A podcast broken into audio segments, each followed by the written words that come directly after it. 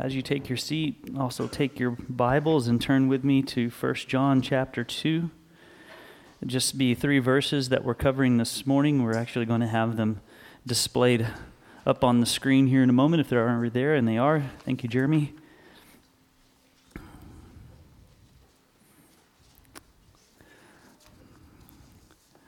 All right. Wonderful to see y'all this morning, especially some faces I haven't seen in a while. Good to have y'all back worshiping with us. Good to see Stephen back here. Been, been a few weeks, and we're going to send him on another vacation for a while. All right. Well, hopefully you're there in your Bibles with me. We're going to be covering three verses this morning and that will be in 1 John chapter 2 verses 12 through 15 I'm sorry 12 through 14 I am writing to you little children because your sins are forgiven for his name's sake. I'm writing to you fathers because you know him who is from the beginning. I am writing to you young men because you have overcome the evil one. I write to you children because you know the Father. I write to you, fathers, because you know him who is from the beginning. I write to you, young men, because you are strong and the word of God abides in you, and you have overcome the evil one. Now let's go to the Lord one more time in prayer. Father, thank you for your word to us. And as we look to this and evaluate our lives against it, God, may it change us. May it mold us and shape us more into the image of your Son, Jesus Christ. And we thank you for the gift of your Son. We thank you for the forgiveness of our sins, that we have a way to come to you, Lord, through Christ's shed blood. And help us to never take that for granted, to always be grateful and to always be mindful of it. And I just pray that you help us by your Holy Spirit to understand this teaching to us this morning that you would guard me from saying anything that might lead someone in error. God, if there's anything here that I shouldn't say, that you would just strike that from my notes, and that only the things that you desire for us to know and understand of you would uh, just take root and be firmly embedded in our hearts, and that we can grow and that we can be nourished by it, and we can grow from maybe from children to a young men, or maybe we're at the young men phase and we need more maturity to be called fathers, Lord, as we look at these levels of spiritual maturity, uh, may we just check ourselves against it, see where we are, Lord, and know that there's always room for us to grow more in you. And we thank you for just the sanctification that you work in each and every one of us by your Spirit. And it's in Jesus Christ's name we pray. Amen. Amen. Well, we weren't here last Sunday, but that doesn't mean I didn't get an opportunity to listen to the message thanks to all the available media to us Spotify, Facebook, those kinds of things. I had an opportunity to listen both to Ray's message for the children and then also to Wes's uh, message from 1 John chapter 2, kind of getting us into these verses this morning. I just want to go back and remind ourselves of a couple of things that Wes taught to us last week, um, going from his last teaching. We learned that there's no middle ground right, when it comes to good and evil or darkness and light. And John makes these very stark comparisons for us. Um, those two things cannot cohabitate with one another. There's, there's no blending of good and evil. There's no blending of darkness and light. And even if you are the one who sits on the fence between both of them, remember as that analogy that, that Wes brought to you that the fence still belongs to the enemy. It's still Satan's fence. You're either in the darkness, you're in the light. You're either in one or the other. You're either obeying God and walking in his truth, or you're not. And it's like uh, the game of opposites. Did you ever play that in school? Maybe you still play it with your children where you throw out a word and then they have to throw out another word to you that's its exact opposite. You know, if I say darkness, then your response is probably going to be light, especially being that we're in the context of the study of First John. And so if I say something like love, then your opposite would be to tell me hate. Right? And even though John doesn't come out and say uh, hate exactly, we know that darkness here equates to hate. And the one who thinks he is in the light, yet hates his brother, this is what you studied last week, is really the one who is lost and they're groping around in the darkness. And I used to work at Carlsbad Caverns National Park.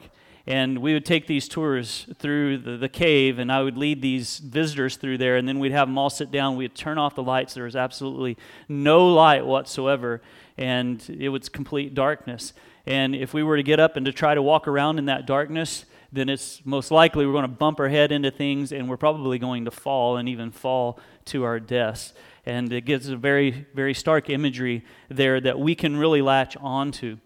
Um, we are given these contrasts that are very vivid so that even a child can understand it. Wes brought that out last week, so that there's not any excuse for us to not understand this. We have no excuses. And as Wes challenged us to ask ourselves last week, are our actions demonstrating that we are obedient to God and His Word? Or are our actions stating otherwise? And I'd like for us to continue to kind of ponder that question as we move into this next set of verses that we just read.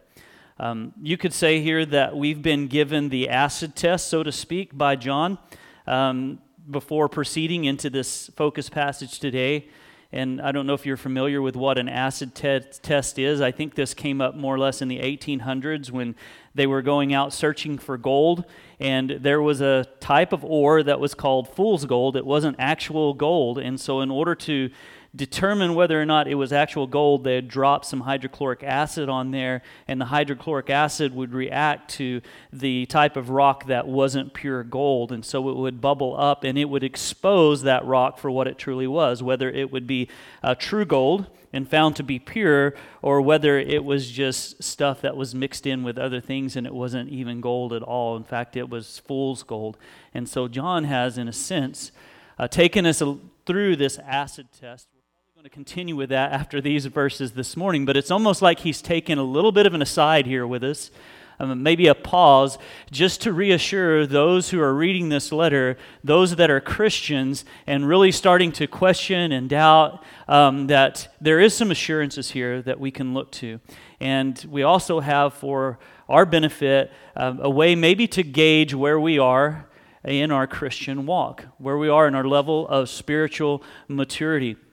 And that's the way I've always viewed this section as spiritual levels of maturity. And you might argue that with me, and we can talk about this uh, later on, but it, it would just seem that we have obvious levels of maturity here. Uh, we know and understand this, just like darkness and light, and John uses that to illustrate to us, you know, where, where we really find ourselves. Um, are we of God? Do we have salvation in Christ, or are we apart from Him? And then as we look at these levels of maturity, we can kind of understand the way He's using this in a physical sense. We are part of families. You know, we know what an what it is to be an infant, what it is to raise infants. We know what it is to be an adolescent or a young adult, and we know what it is to be uh, more fully mature. And we probably have those all represented within our own families and also within this church. And I'm not going to look out here and try to rank every one of you uh, because then I would have to do that with myself. So we, won't go there, but we're just going to let the scripture check us on this. And if Jeremy would just pull up that next slide, I, I did something here that I hope might help. It helped me, uh, just kind of putting this table together. And so you can refer to it if you like, but also this is just something that I, I pulled together in putting these verses more in parallel with one another. So everything that's regarding children in these verses, I've put into the boxes uh, in the row for children and everything that has to do with the young men, I've put in its own category and, and row. And then those things that are of fathers, I've uh, put in its own row. And I've highlighted some text there in red, or color coded it, I guess you should say. And the reason that I did that is just I think those give evidence to us that it is showing that these passages are written to those who are true believers, no matter where they find themselves in the spiritual maturity. Uh, if you look at that with me, you can see that even of the children, notice the sins are forgiven. I mean, that would be someone who is saved. Um, all right, and then if you go across, you have those who know the Father. We're going to talk about a little bit more about the Greek word for what know is. If you go to the young men, notice they have overcome. overcome the enemy, and that to me speaks of one who is a true believer. And then the second part of that, when they address the young, or when John addresses the young men again, they're strong, the word of God is in them, again, they have overcome. And then of the fathers, it is, you know him. And, and it's just repeated twice here, almost like John just kind of ratchets it down uh, for us and, and is repetitive because he wants this to really get into our minds. He wants us to be saturated by this because it is, I believe, John giving us some assurance. It's like, I have said these things, and here you, you can know that you are. Maybe you may be at a different level of maturity in your Christian walk, but know that you are saved, you're walking in the light if you are doing these things, if you are obeying, and even if you are uh, not living your life perfectly, which none of us can, uh, you can know that you are a true believer if you have put your faith in Christ and you have repented of your sin. Uh, but just want to um, advise you or give you some counsel here, as we often do from this pulpit, and that is to be Bereans and going to the source of truth, which is our Bibles. And we want to ask God to teach us through His Holy Spirit and pray that we are seeing ourselves in a continual state of growth. No matter where we are, that we're always advancing more in our Christian walk, and that we desire to know more of God and seek to understand His Word and to grow in His grace and love towards one another in Christ Jesus. So let's look at the first one, which is children. That's the the audience of children is what I call it in this letter. And he says, I am writing to you, little children, because your sins are forgiven his, for his name's sake. That's verse 12. Now, you wouldn't think by looking at this, and I never did as well until I really started to pull apart and study it, is John's use of little children here is actually referring to believers in general. And the reason that we know this is there are two different Greek words for the word children in its use here in verse 12 compared to its use in the second um, address of this, which is in verse 13. So let's look at the Greek word because there is some more information behind this if we are to try to understand what John is referring to when he's addressing the audience as little children. The Greek word is teknia, and it means born ones. Teknia, born ones. And so it is more generally referring to offspring and has less to do with someone's physical age or maturity. Uh, you could say that it's more a status or position type of word. And often in the New Testament, believers are referred to as children of God. And the word used is teknia when that appears. If you want to turn um, to uh, 1 John, just look at it, chapter 2, you just have to go back a little bit. I don't know why I closed my Bible. All of a sudden, I'm got to get back to it with you. 1 John chapter 2, verse 1, it says, My little children, Greek word used teknia there, I'm writing these things to you so that you may not sin. Oh, he's targeting believers with this word teknia, little children, believers in general. Um, if you continue into verse 28, I believe, of chapter 2, he says, And now, little children, again, abide in him so that when he appears, we may have confidence and not shrink from, shrink from him in shame at his coming. Um, just to get us out of First John for a second to see where this word is used elsewhere, turn to Galatians chapter 4. Galatians 4 and look at verse 19. And we see Paul also using this word teknia and translated as little children here, chapter 4, verse 19 of Galatians, he says, My little children, for whom I am again in the anguish of childbirth until Christ is formed in you. I wish I could be present with you now and change my tone, for I'm perplexed about you. There's a lot of admonishment um, and rebuke in the book of Galatians and for reasons that uh, are, are very well founded because they are sinking into doctrinal error. And then again, we have in verse 28 of chapter 4 of Galatians, Paul says, Now you, brothers like Isaac, are children of promise. There, that Greek word um, teknia again, uh, not using little here in front of children, but still the same use of that Greek word. So it is or we can derive from other places in Scripture where this occur, occurs, is that John is writing to believers in general. And this is the reality of our being born ones, as that's translated. Uh, born ones of God, and that having been born of God, that our sins have been forgiven. I am writing to you, little children, because your sins are forgiven for his name's sake. Because you cannot be a child of God unless your sins have been forgiven. And that's very clear in the scriptures. We must have our sins forgiven in order to be saved. It's part of salvation. And one of the things I wonder to myself, and something that maybe I don't think about often enough whenever I come across this phrase of our sins being forgiven in the Bible, is how often do I pass over it and not just have my heart moved with gratitude towards what that cost our Lord and Savior, that our sins have been forgiven. Because our sinful flesh nature had separated us from a holy God, and our sins were an offense to Him. And yet, He has accorded to us the salvation through His Son, Jesus Christ, whereby we have the forgiveness of our sins, of all of our sins. And it came at a great cost. It's not something that we do say it is a free gift because that is what grace is. We don't earn it.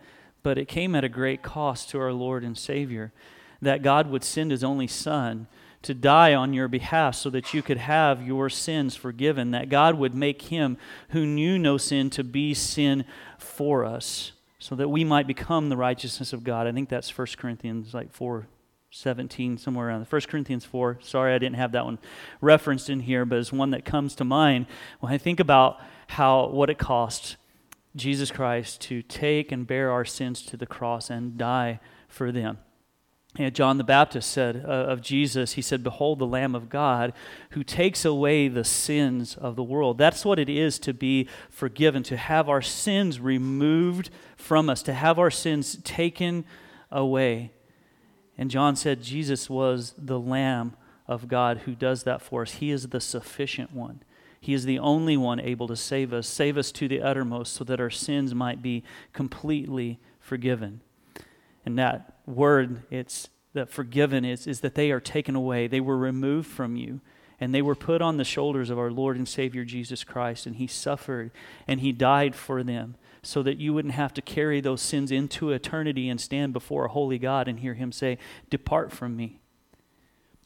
You are accepted because as his little children, your sins have been forgiven by Christ's shed blood. And if you have truly put your faith in the shed blood of Jesus Christ on the, on the cross as the forgiveness of your sins and have confessed and repented of that sin, then you are a child of God, and we can have that assurance. We can stand in this category of teknios as little children, having had our sins forgiven through the shed blood of Jesus Christ. As Ephesians 1 7 says, In him we have redemption through his blood the forgiveness of our trespasses according to the riches of his grace.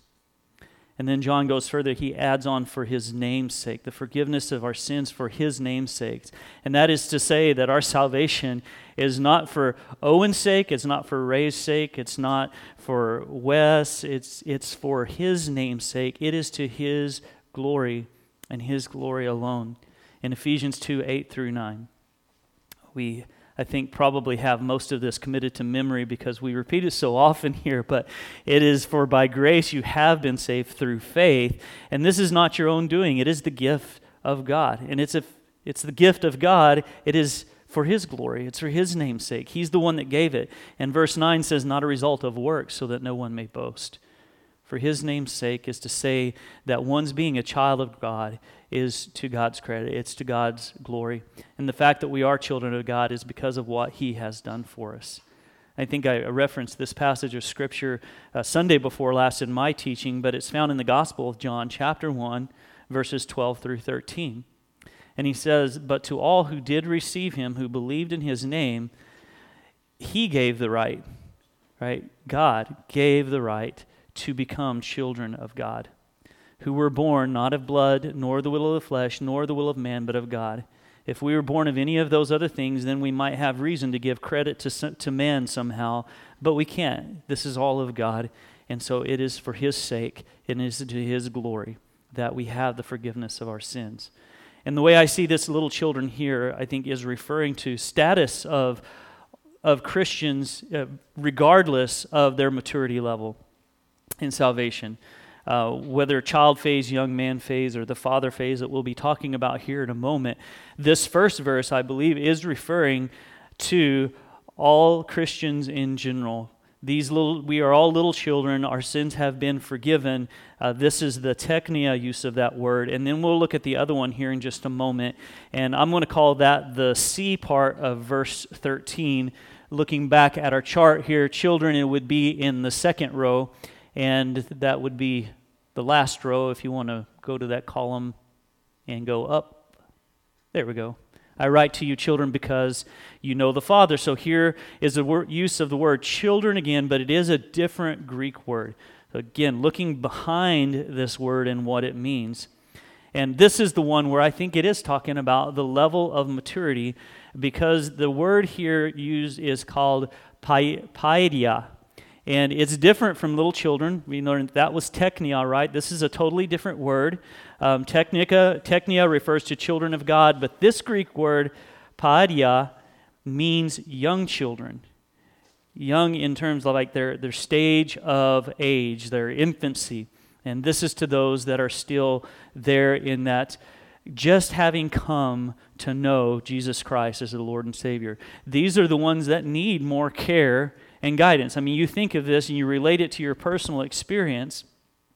We are going to have to feed and nourish and change diapers and do all those things for our infants that we have to take care of them. And this is kind of where we are as we first come to the saving knowledge of Jesus Christ. Having realized our sins have been forgiven and what bought us our salvation. And it kind of starts at that level, and then we begin to grow from there. We shouldn't be hanging out at this level for long periods of time. Uh, I can't tell you and give you a time frame of how long you need to be an infant, or, or some, for some people, they grow like rockets after they, they are saved and they move on to these other phases very quickly. Um, but I, I, think Zacchaeus, uh, you may remember him, or may remember the, the Bible school song, you know, Zacchaeus, you come down for there, from there, from going to your house today. But look at Luke chapter 19, verses 5 through 6, as we see kind of this. Uh, budding faith in the life of Zacchaeus and, and kind of what it looked like. I mean, this the infancy stage of salvation. Luke chapter 19, I'm just going to read verses 5 through 6. And when Jesus came to the place, he looked up and he said to him, Zacchaeus, hurry and come down, for I must stay at your house today.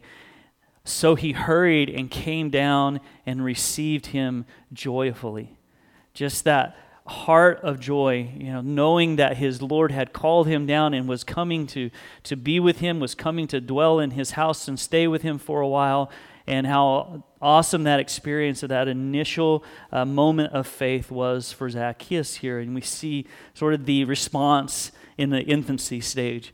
However, when we first come to faith in Christ, just like infants, we need to take in nourishment. We need to seek in nourishment in order for us to grow. And that is why we need to find good, sound, solid biblical doctrine to latch onto. It's why we must continue to stay faithful to go to God in His Word and go to Him as prayer in prayer. And there is more of a lack of discernment in an infant, um, and the temptation to fall in, back into old habits is still there and more susceptible to it. Paul I think, would speak of these dangers uh, in our childlike phase in Ephesians chapter 4, verse 14.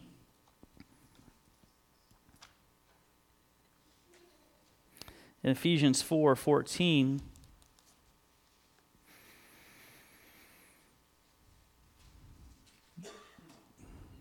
So, this is right after Paul has talked about the various roles in the church, you know, that the saints or the te- or I'm sorry the the evangelists and the uh, shepherds are supposed to teach. They're equipping the saints for the work of the ministry. And then, verse 14, he says, So that we may no longer be children, tossed to and fro by the waves and carried about by every wind of doctrine, by human cunning, by craftiness and deceitful schemes. We can't stay there in our infancy for very long without having to be, you know, continue fed by the Word of God. And once we begin to be nourished, then we begin to grow, and we're not as susceptible to uh, a lack of discernment or just being tossed to and fro by every wind of doctrine, every teaching that's out there that someone might try to trap you with. And this is one of the dangers of, of being in that infancy stage and why we need to really take seriously our Christian growth. And I also believe as mature believers that we need to take that responsibility seriously as well to mature the young, to mature the young in faith, teaching younger Christians how to grow in their Christian walk. And challenge of the New Testament church was getting the truth to the infant Christians before these false doctrines began to saturate their minds. And we benefit from the writing of these, these scriptures and these letters to counter that false doctrine and to refute it and that's the reason for much of the writing of the New Testament is Paul and John and Peter and James and many of those were writing to tell them this is what truth is. This is what you need to hold to. This is what you need to grow in. And looking at uh, 2 John, which will be a letter we'll go into after we get out of 1 John, in verses 10 through 11, there's a strong warning there. If anyone comes to you and does not bring this teaching, uh, solid doctrinal teaching of Jesus Christ and who, how he's represented in the Bible, he says, Do not receive him into your house or give him any greeting, for whoever greets him takes part in his wicked works. Now, this is a warning to all of us regarding, regardless of maturity level, but particularly children, we might be more prone to say, Hey, maybe this person, I need to hear him out. I need to invite them in. Promoters of false teaching are out there that are teaching doctrine contrary to true biblical instruction.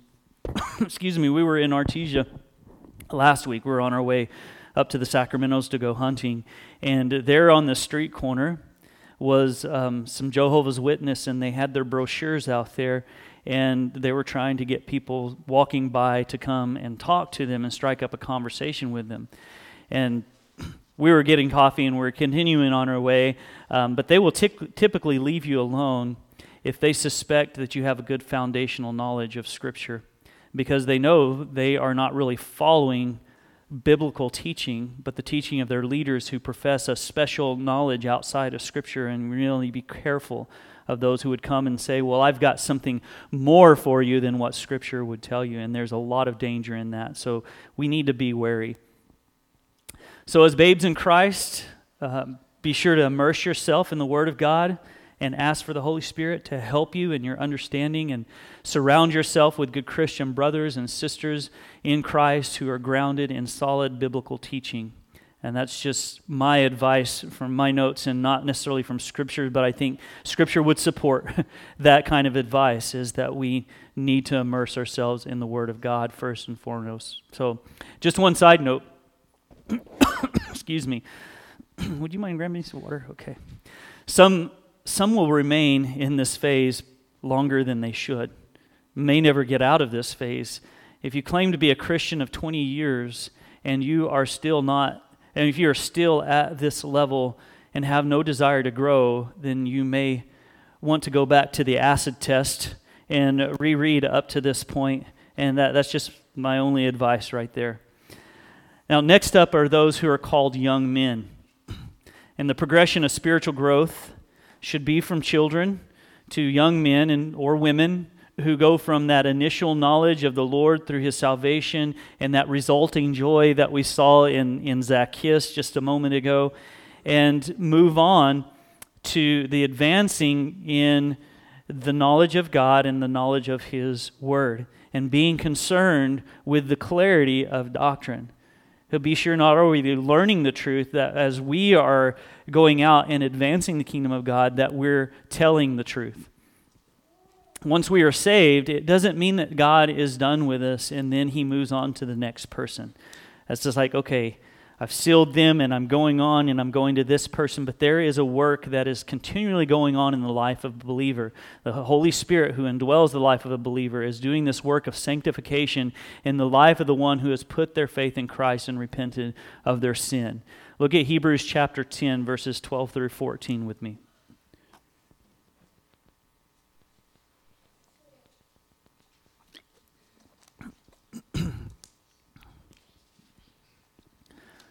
Little tickle in my throat I couldn't get rid of. Hebrews 10, um, verses 12 through 14. But when Christ had offered for all time a single sacrifice for sins, he sat down at the right hand of God, waiting from that time until his enemies should be made a footstool for his feet. For by a single offering, he has perfected for all time those who are being sanctified. For this is the will of God, your sanctification that you abstain from sexual immorality, that each one of you know how to control his own body in holiness and honor. We'll stop there. Two times the word sanctification is brought out there, and it's, it is always a continuance of it. It's not have been sanctified, and it's a once and for all. It's a being sanctified. It's a progression. It's what many would call a progressive sanctification. For this is the will of God, your sanctification, that you're continuing to grow and, and being nourished and being purified. And part of that is abstaining from sexual immorality, the things that could harm us um, in, a, in a spiritual sense, that each one of you know how to control his own body in holiness and honor. So it's striving towards holiness, striving to be more Christ like, and that should be the work of the sanctification of the Spirit within you. John says of these young men that he's writing to, and we can include women here as well because we're looking at more maturity phases, is that they have overcome the evil one. There's been some testing of the faith that has been encountered in their walk, and they have stood their ground. Uh, we, when we become believers, and I try to tell those that are very um, new in their walk with Christ, is that there are going to be t- times of testing in your life. You're going to have those temptations thrown back at you, and probably even more so now that the enemy wants to, you know, try to to defeat you. He wants to try to overcome you and, and cause you to come back into those sins that you once walked in. And so it's going to be a struggle and a battle, which is why we need to stay rooted in Christ and in His Word and overcome. Overcome those things. And we can over overcome something if we are going through a trial. Eh, we have to be have our faith tested, and these are those who have had that faith tested and they have overcome the armor of God that is discussed in Ephesians chapter 6, as Paul writes there, the, the full armor of God that we take up. This is something that the, the one at this level knows more than just having read it and said, okay, I know there's an armor of God. This is the one who is probably taking it on and the one who Paul says, stand firm then in this, this truth and stand firm and put on the full armor of God. They are standing firm, and that is how they are overcoming the enemy in their lives. They are the ones standing strong in their faith. And the young men are commended by John as having the word of God abiding in them the Word of God abiding in them. They, they are strong. They have been studying their Word. They are ingesting this knowledge. It is taking root within them. They are able to defend their faith and they overcome the evil one again. And if you're not taking your time and your Word to develop and grow in biblical wisdom, then you are probably not at this level. With biblical wisdom and the application of that because that's what wisdom is it's the application of the knowledge if we aren't applying the biblical wisdom in our christian growth then we could never really expect to have victory in the battle with the enemy. Paul would say this in ephesians 4 13 through 14 we were just there a while ago but there's a little bit more that i wanted to read to that. Ephesians chapter 4 verses 13 through 14 he says, Until we all attain to the unity of the faith and of the knowledge of the Son of God, to what? Mature manhood, to the measure of the stature of the fullness of Christ, so that we may no longer be like children, tossed to and fro by the waves and carried about by every wind of doctrine, by human cunning, craftiness, and deceitful schemes. That's what we just read. Um, throw in another verse here from 2 Timothy 3 16 through 17. It says, All scripture is breathed out by God and profitable for teaching, for reproof, for correction, and for training in righteousness, that the man of God may be complete, equipped for every good work. There should be a pattern of continual Christian growth in their walk. Just because they are not new to the faith and are growing in knowledge doesn't mean that they are not susceptible to error and to stumbling, though. I mean, that's true for all of us. I don't want you to think that you've arrived at any of these levels and me to teach you that once you're there, you're just good to go. that, that is not the case. There, there's no perfection in our, our Christian walk. As John has previously stated, there are going to be times where we sin, but how quickly are we correcting ourselves and confessing and, and putting ourselves back and immersing ourselves in God's Word? And also, it shouldn't be assumed that a robust knowledge of Scripture is a sign of Christian maturity. There are some who can quote you long passages of Scripture, but still be immature in their faith and not, or maybe not even be a Christian at all. So don't be deceived by that. You must be seeing something that's a pattern in their in their life. You must be seeing something yourself is a, marked by Christian maturity in the way you live out your life. I listened to the message on these verses given by a good biblical scholar I respect, and his way of categorizing these levels was this way. He described the first maturity level, that of, of children, as being the infancy. And then he talks about the young man level being that of the infantry stage, those who are going to battle, now ready to go to battle. They're taking on the armor. And he describes the last level as the fathers being the intimacy stage. So going from infancy, infantry, to intimacy, which I thought was kind of an interesting way to categorize it. Not scripture, this is just his way of kind of keeping these things straight. So the next level of spiritual maturity is that of the fathers. so if you want to look at that with me now, those of the fathers. All right, we see there, I am writing to you, fathers, because you know him who is from the beginning. That's chapter 2, verse 13, and then just move over. The second part of that is I write to you, fathers, because you know him who is from the beginning.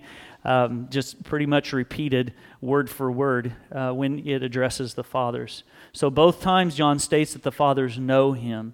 And this gets at the more deeper, intimate knowing that we looked at a couple of weeks ago in that Greek word gnoska, or gnosko, I think I've heard it also. I think that there, there's genders to that word.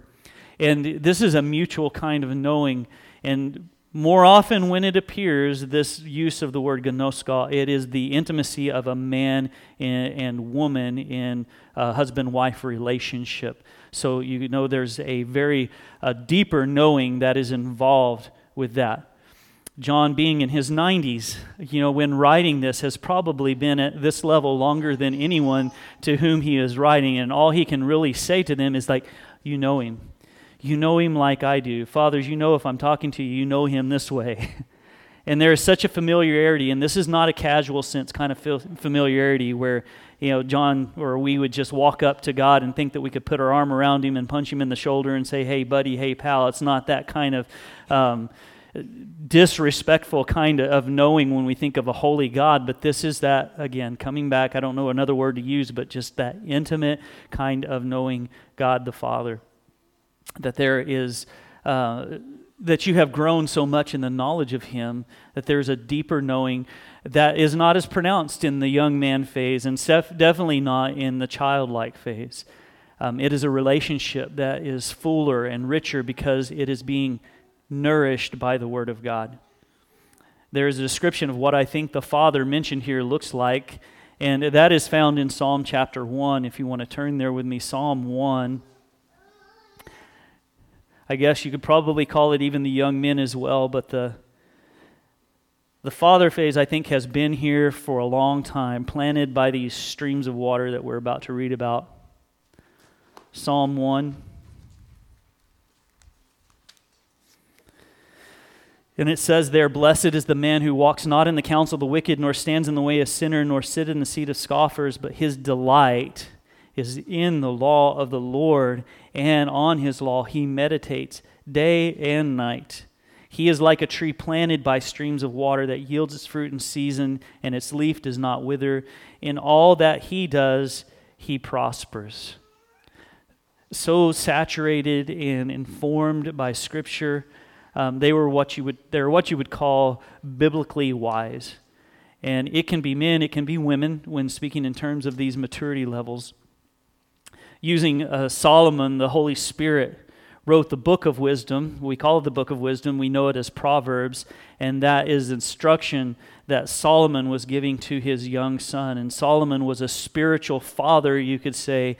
And if you are at this level, you are probably wanting to pour wisdom and knowledge into others. Just as Solomon was writing Proverbs for his, his young sons or, or speaking to young men and some of the challenges that we, they would face and the importance of staying and remaining in wisdom, um, this would be a father always wanting to infuse and teach biblical knowledge to those that are at these other levels and even challenging other mature Christians with the scriptures, being like that iron that sharpens iron.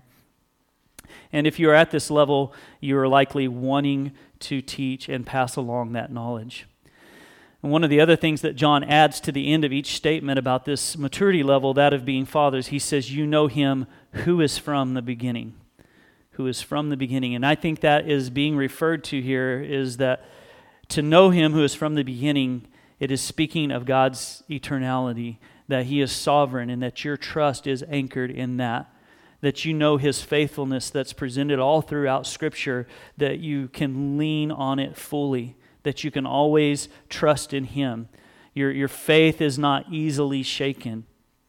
We want to grow more in our knowledge of who God is and understanding His nature, understanding His attributes, and then use that to shape the way that we view the world around us. I think that is foundational. We often go to the scriptures and immediately begin the application part to how this is going to fit into my circumstance that I'm going through right now and how can I use the Bible to fix that circumstance. And I'm not saying that that's wrong, but going to the scriptures, how often do we go to it to say, God, show me more of who you are? And I think that is foundational to our Christian walk and to how we can cope in this world with the chaos and that goes on around us and the challenges that we are faced with daily.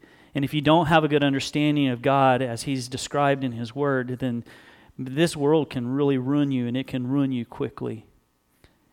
I see it happening all around you can easily get all out of sorts and shrink back and just want to throw your hands up in defeat if you really don't have a high view of God and His sovereignty. You can just say, okay, well, I'm done with it. You know, thinking maybe that God's up there worried about the, the world and what's going to, what it's coming to and that He's fretting about it. That is not our God. Our God is sovereign and He knows exactly what is taking place now and what will take place. But we want to be those that are always desiring to level up in our Christian growth. One who is at the father level of maturity is not perfect if they are here, and they will not say that they are. And if they do say that they're perfect, then they're probably not at that level. they're going to have humility. But all of us should recognize that our measuring mark, our standard, is Christ. And looking at this table here in the overall picture of it, if you wanted to pull it back up there for me, we'll do that here in just a moment. I think I listed there we have the children and we have the young men and then we have the fathers. And you could actually reverse that, like put the fathers on top, the young men, and then the children. And you remember, uh, some of you may have done this, and maybe still at your house, you have markings on the wall where you were measuring the level of which your, your children were growing. And then each mark, they would get taller and they would get taller in a physical way. And this is the way that we should be in our Christian growth. Do you still have those marks on your wall? Oh, the mother? Okay. we just, just put a piece of paper up there. but it is, it is Christ. That is the standard to which we want to attain. we can look to the words of one of the greatest spiritual fathers that we have in, in, in the Bible. I mean, outside of, of God our Father and Jesus Christ. Um, but Paul has some wisdom for us that I'm going to close with today, and that's found in Philippians chapter 3, verses 13 through 16.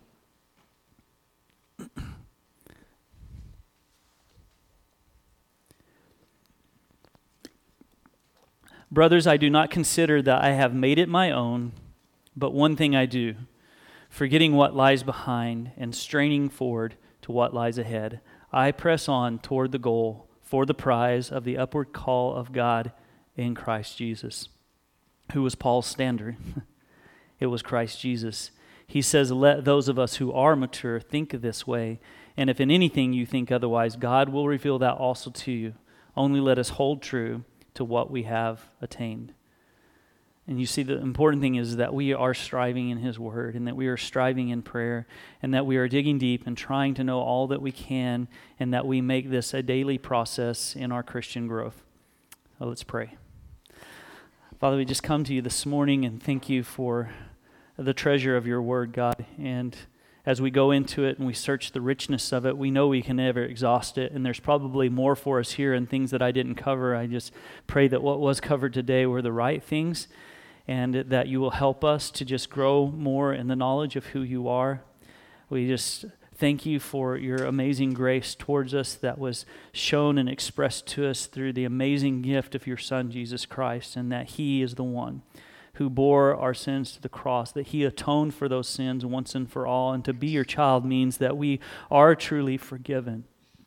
And I pray as we've um, kind of evaluated these things and looked at this question to determine whether or not that we really are in the light or whether we are still in the darkness, that these things were made more clear to us today by the study of your word and by the revelation of your Holy Spirit, God. Um, just uh, reveal to us more of you and just help us in our Christian walk to be faithful and to always see ourselves as a work in progress to look to you to sanctify us, to shape us into the image of your Son, Jesus Christ, and that we would, like Paul would say, that we would just be urged on to grow in that maturity, to press onward toward the upward calling of Christ Jesus. Lord, we thank you for the hope that we have in Him that is secure and that we know there's an eternity with you, Lord. And may we just uh, put all of our faith in you, God, just to help us to walk in a world that is you know, challenging us and desires to overwhelm us. We know the enemy would not want nothing more than for us to fall back into maybe old ways and old habits. If we are in our infancy right now, help us just to desire to be nourished more, to seek the spiritual meat, and to grow into a maturity and uh, to be those who would stand before you and that you would say, Well done, my good and faithful servant, that we would enter with you into paradise. And God, we just pray that you go with us from here as we leave here today and just help us, Father, to be bold in, in our proclamation of the gospel with those that are around us. And as the holidays come up and we're going to be with family members, and we know that there are those that may be in our family that are lost, that we would be uh, just just bold in, in our sharing of the gospel with them, Lord, and that we would be able to do so in grace and in love. And thank you for the magnitude of the grace that you have shown us. And may that be the degree by which we are willing to show it to others, Lord. And we love you and praise you and ask these things in Jesus' name. Amen.